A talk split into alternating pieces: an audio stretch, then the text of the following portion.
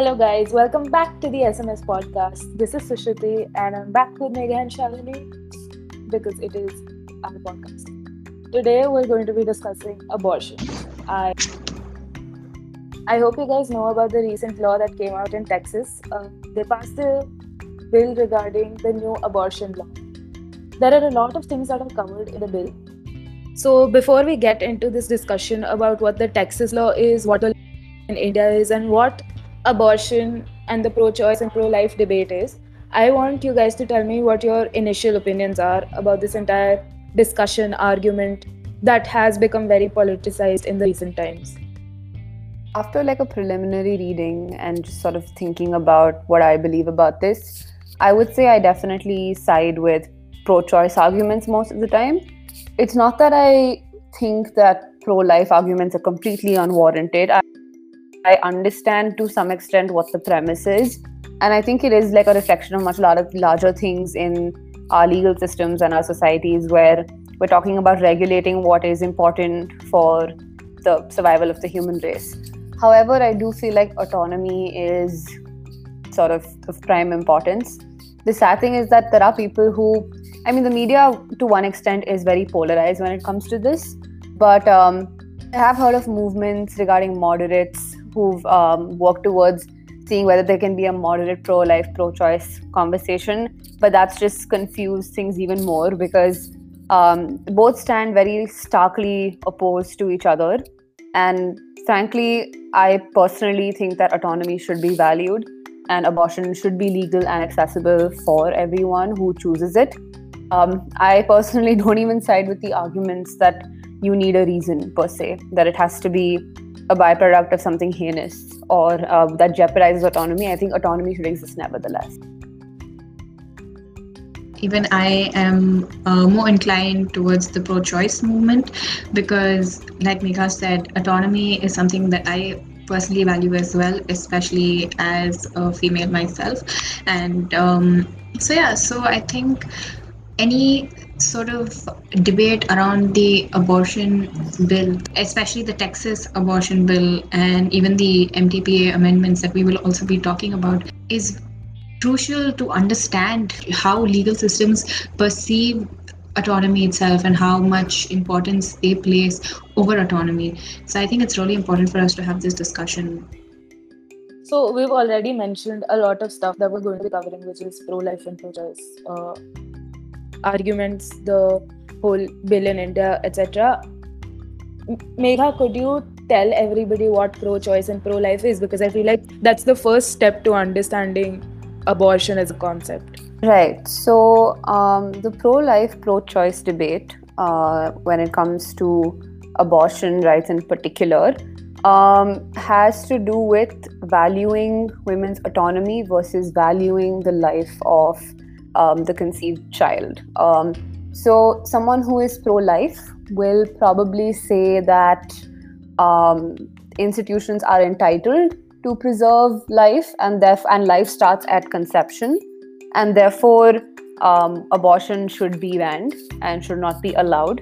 That is sort of the pro life stance. The pro choice stance is sort of diametrically opposed, which says that uh, individual autonomy is of utmost importance, especially when it comes to reproductive health and your reproductive system. And therefore, abortion should be legal and accessible. It also, um, I think, the pro choice debate sides a little bit more with contraception as well and has a little more of a role to play in those conversations. But in essence, these are the two sides that are considered like at the forefront of abortion rights. Cool. So now I'm kind of going to delve into what exactly was the is the law that's been passed in Texas.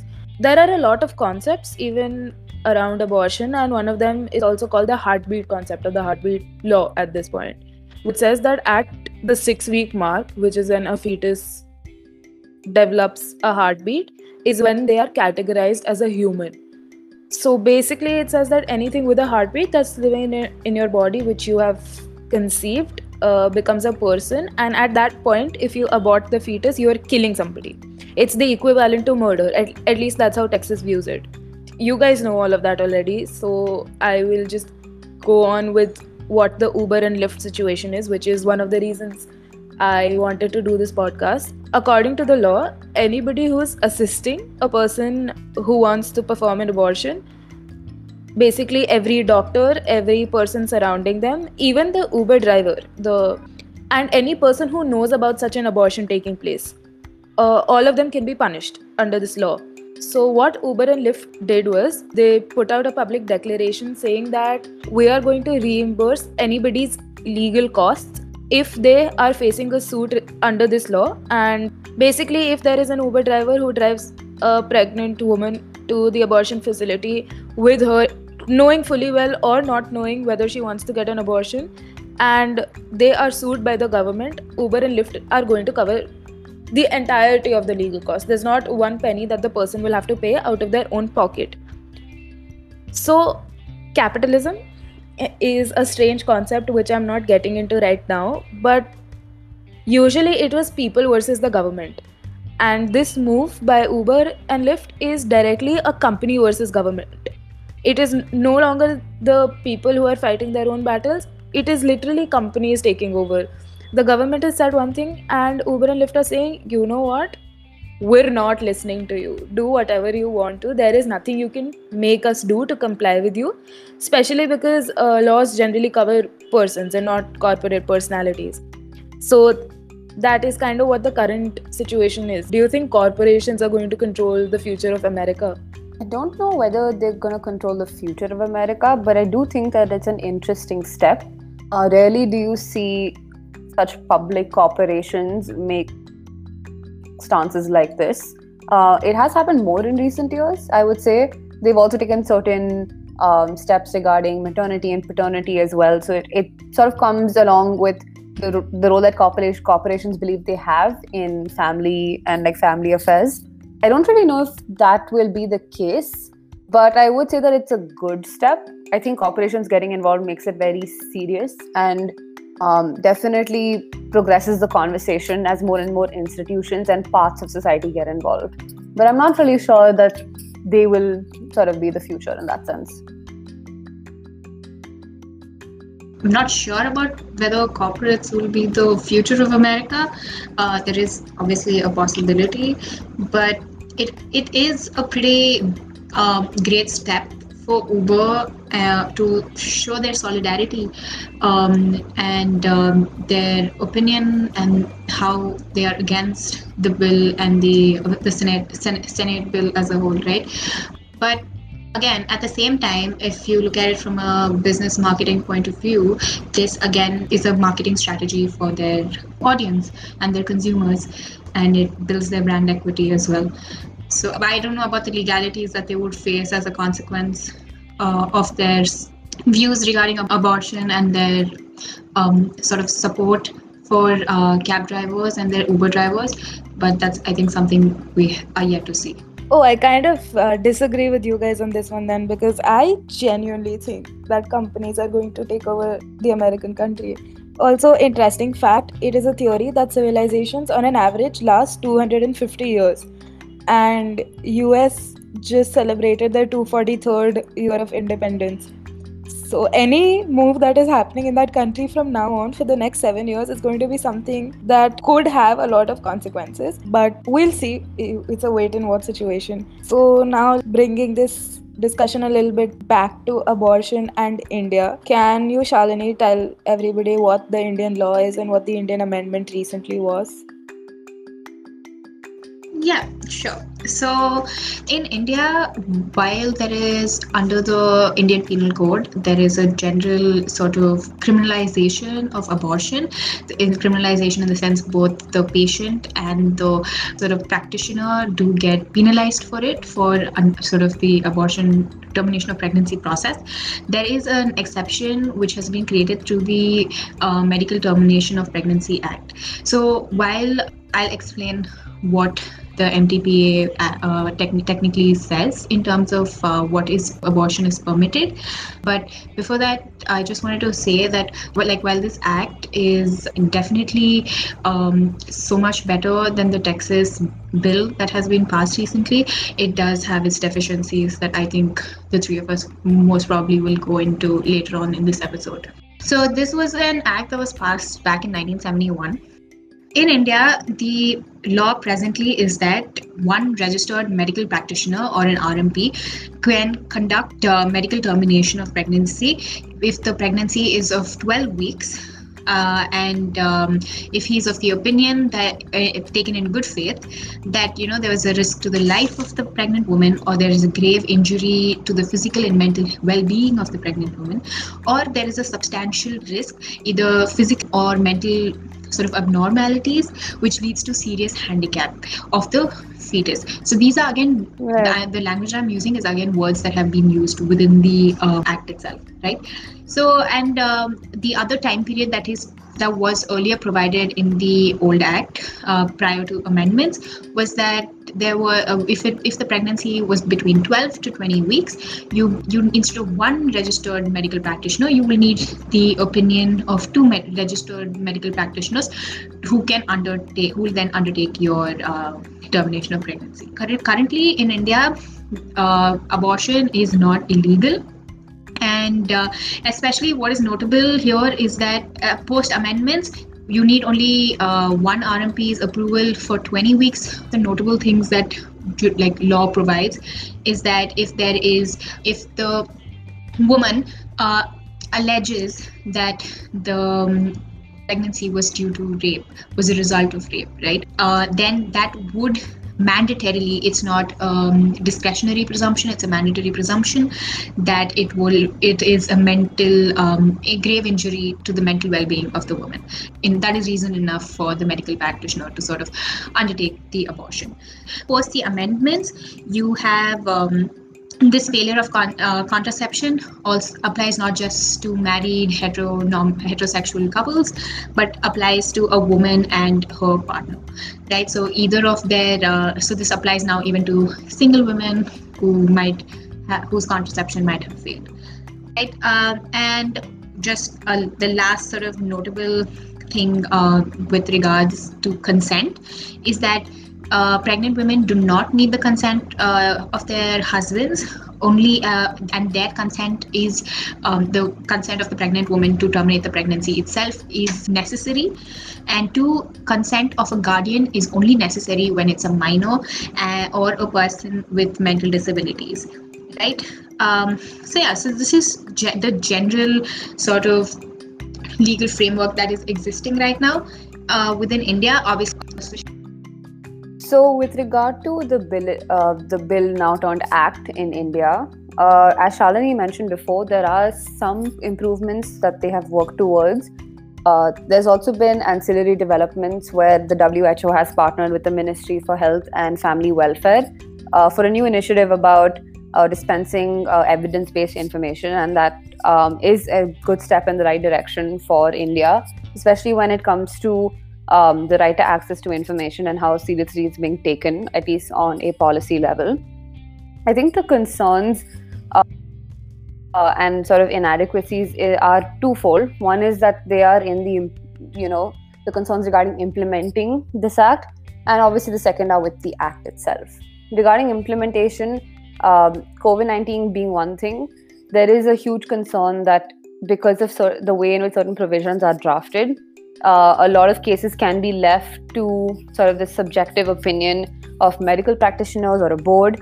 And um, given the way in which India is a pretty sex negative society and anyway struggles with conversations regarding this, especially regarding the act itself, the initial sort of statement of object and reasons does seem to not carry through when it comes to certain provisions those provisions, I will just name a few. The first is the over reliance on the need for approval by a medical practitioner.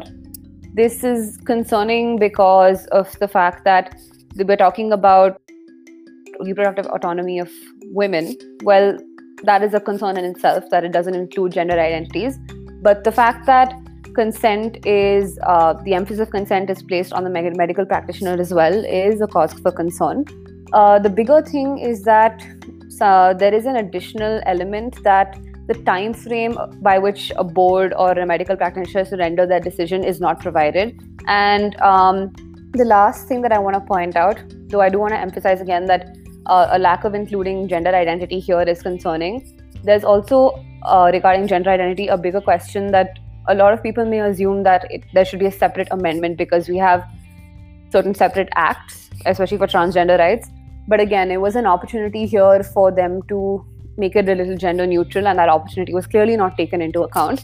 And the last thing has to be that a lot of um, terminations beyond the 24 week period are on account of abnormalities, but don't necessarily apply to uh, victims of rape, which again is concerning because we talk about um, the premise of the act and its statement of object and reasons being to allow more uh, autonomy for women and more consent based approaches in the way in which um, it provides for reproductive health. And you still have um, facets like this which are unaccounted for.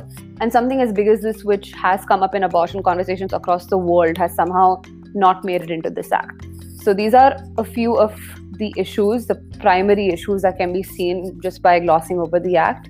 And yes, implementation is always a concern, especially when we're talking about the way in which um, social cultural issues have been dealt with in India in the past. I don't have any opinions about this per se because the law is the law, but uh, I do feel India is far more lenient than most countries. So I do have some statistics that I want to share with everybody.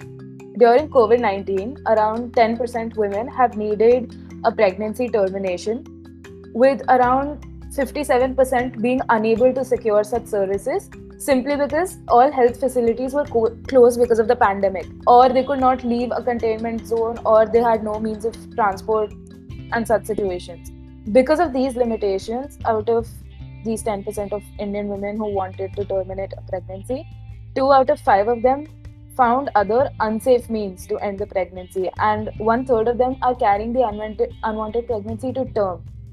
One out of five are still struggling to find a way to terminate the pregnancy. So it is now more than ever that we need a strong abortion law in India simply because the pandemic has brought a host of new challenges that pregnant women didn't face earlier. Felt like it was an interesting piece of information to share with everybody. And yeah, so I think um, overall there are a lot of issues that the MTPA has to uh, address, and Indian judiciary and the Indian uh, legal system as a whole has to sort of address. But compared to the Texas bill, going back to that, I think we are doing so much better, and I think Sushruti will be able to sort of shed more light on that. Yeah, so I am going to be talking a little bit about the comparison of how the how India views uh, people who are looking to abort and how America views them. So the first most obvious difference between the two is MTP provides for a 20 week period plus 4 when necessary and Texas only has a 6 weeks limit but it's very important to note that Texas has absolutely no rape and incest, incest exceptions. So the way both these uh, bills and laws look at the women can be described as in Texas, they see a woman as a carrier of life, and that is her only role in life. So, a woman is born to basically carry a child to term. Whereas in India, it's more of a victim situation where everybody who's looking for an abortion is a victim. And there is a quote by Suchitra Dalvi, who is a gynecologist, who says that to to me, the provisions of the MTP Amendment Act are progressive in a paternalistic victimhood kind of way.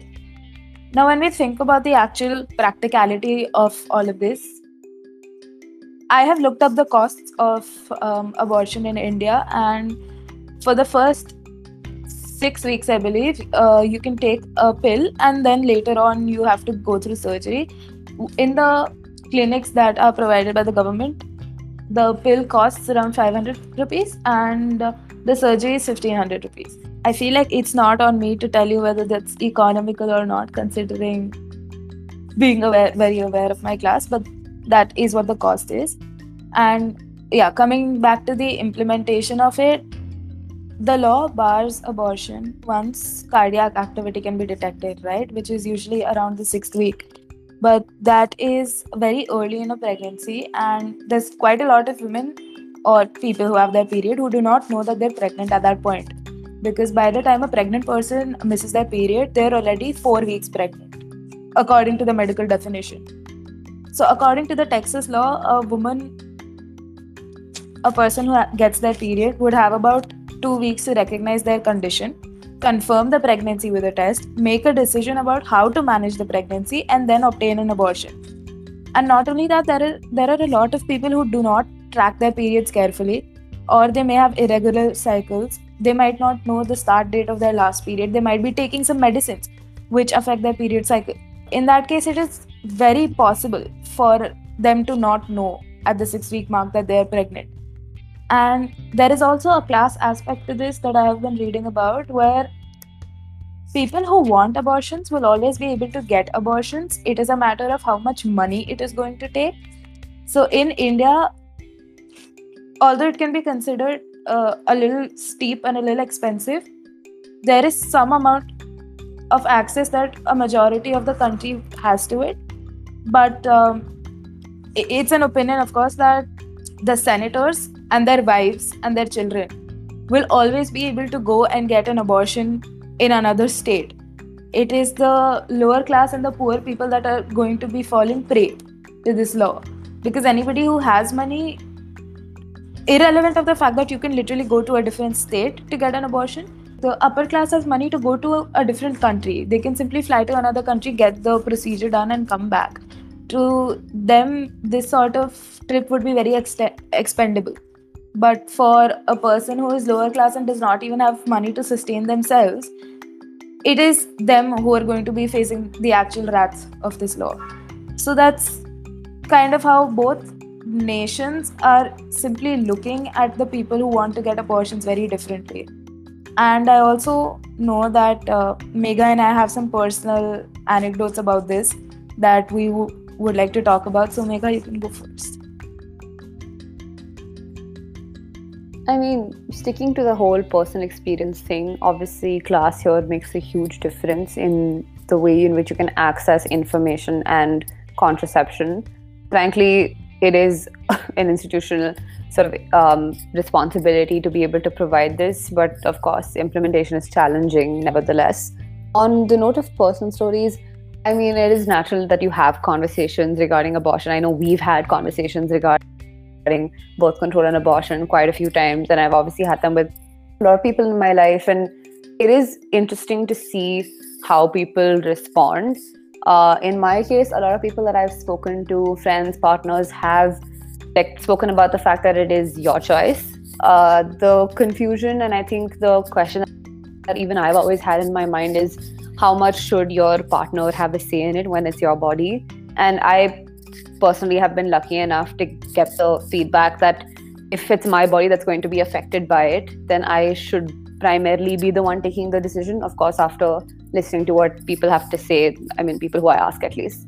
So it is interesting that those conversations happen. And I would say I'm pretty fortunate, though I can understand that for a lot of people, it's very hard to even start those conversations, let alone get a response like this. So I do hope that eventually these conversations become a little more mainstream. Uh, apart from that, I would say birth control is, I mean, it's kind of easy to get, not the easiest thing to get. I personally have friends in the US who literally can get anything with sort of the utmost ease, at least in some states. So it's always interesting to see uh, how much of an effort it takes for me to get access to something. But I think things are slowly changing. There are a lot more doctors and medical practitioners who are considering um, giving advice to sort of younger um, sort of people and women in particular, given that given my experience as a woman. So it is good to see. I think we can definitely go a long way from here. And I hope that our generation is one of the last to feel uneasy talking to a doctor or to a peer about something like this. So, uh, funnily enough, same sort of situation that I was in. Um, I have some health conditions, and generally, people say that birth control helps to sort of make your period more regular. And how do I explain it? It's a good medicine to take if you want to normalize your body's cycles, at least for some people. So there, there was some stuff that I have been going through for a lot of years that you guys know about, and I figured that birth control might be a good option, also because safe sex. So the guy I was seeing at that at, at the time that this uh, incident occurred, uh, him and I decided that we will go to a gynac and we're going to get a prescription for me. When we went there, we got into a long argument with her. She was skeptical about the fact that I was there with a guy who wasn't my father. She did not want to give me pills because she thought that condoms are good enough. I told her that there are underlying health conditions because of which I want to get birth control, and it's not only about safe sex, which is when she finally gave me a prescription. And the prescription was also for medicines that were very expensive, which I'm pretty sure she was aware of that she is, uh, you know, putting me into a sort of box where I wouldn't be able to get out of. Eventually, we decided, at least I decided, not to get the medicines because I didn't trust her, to be very honest. She seemed very, she seemed like a very shady gynecologist to me. But um, the amount of judgment that I was getting from that woman that day was absolutely insane. She was so adamant that she does not want to give a 20, 19 year old girl birth control. It was absolutely insane to see, honestly. And you're right, like, I hope the future generations don't have to deal with this. And it's us that have to, uh, has to normalize this conversation about sex, abortion, safe sex, sexual health, etc., etc. So, yeah, here's to hoping it gets better. It's. It, honestly, I've also had similar experiences in the sense that when you're looking for birth control, frankly, you're not given too much information. Obviously, you can, if you have the privilege and the access, you can dig up and figure out where to go. But yeah, most gynecologists don't really mention birth control on their sort of roster, and it's very hard to see what hospitals have it. I remember coming across the website of, I think it was a hospital chain or something like that, and they had um, a sort of a mandate where it said I think middle age birth control, and it confused me because I didn't know if I could personally go. I remember sitting on customer service with someone trying to ask them saying, "Listen, I want to know if someone my age can get birth control," and the, the, obviously she was very confused. Whoever was taking my call. Um, but yeah, it, it like transpires into these really uncomfortable situations for us, unfortunately. And speaking of um, birth control and related matters. Okay, I lost my train of thought. Give me one second. Oh yeah, um, I got it. And for some reason, I don't understand why, but a doctor's sort of immediate assumption, uh, even if you don't go with your significant other, but especially if you do, is that you're trying to have unprotected sex, which is why you want birth control. And I don't understand where that assumption comes from. Uh, because I don't think that's the case. If anything, you're trying to take your side of the precaution. So, yeah, that part always confused me as to why that perception is there. And obviously, I don't think anyone is really free from the judgment, especially if you're young and unmarried in this, this country. Yeah, and I'm so sorry that you guys had to go through that. But at least I'm really glad that we're talking about it right now because it's really important, like Sushruti said, to bring this conversation and to uh, to the forefront and sort of mainstream it. Um, so yeah, on that note, uh, I thank you so much for tuning in. We hope you sort of got something out of this conversation regarding abortion. Please feel free to share your opinions and uh, with us. And in case we missed something that you think we we should ideally know, please feel free to share that with us as well. But yeah, thank you so much. Uh, we'll see you next week. Uh, follow us on Instagram at the SMS podcast. Until next time, bye.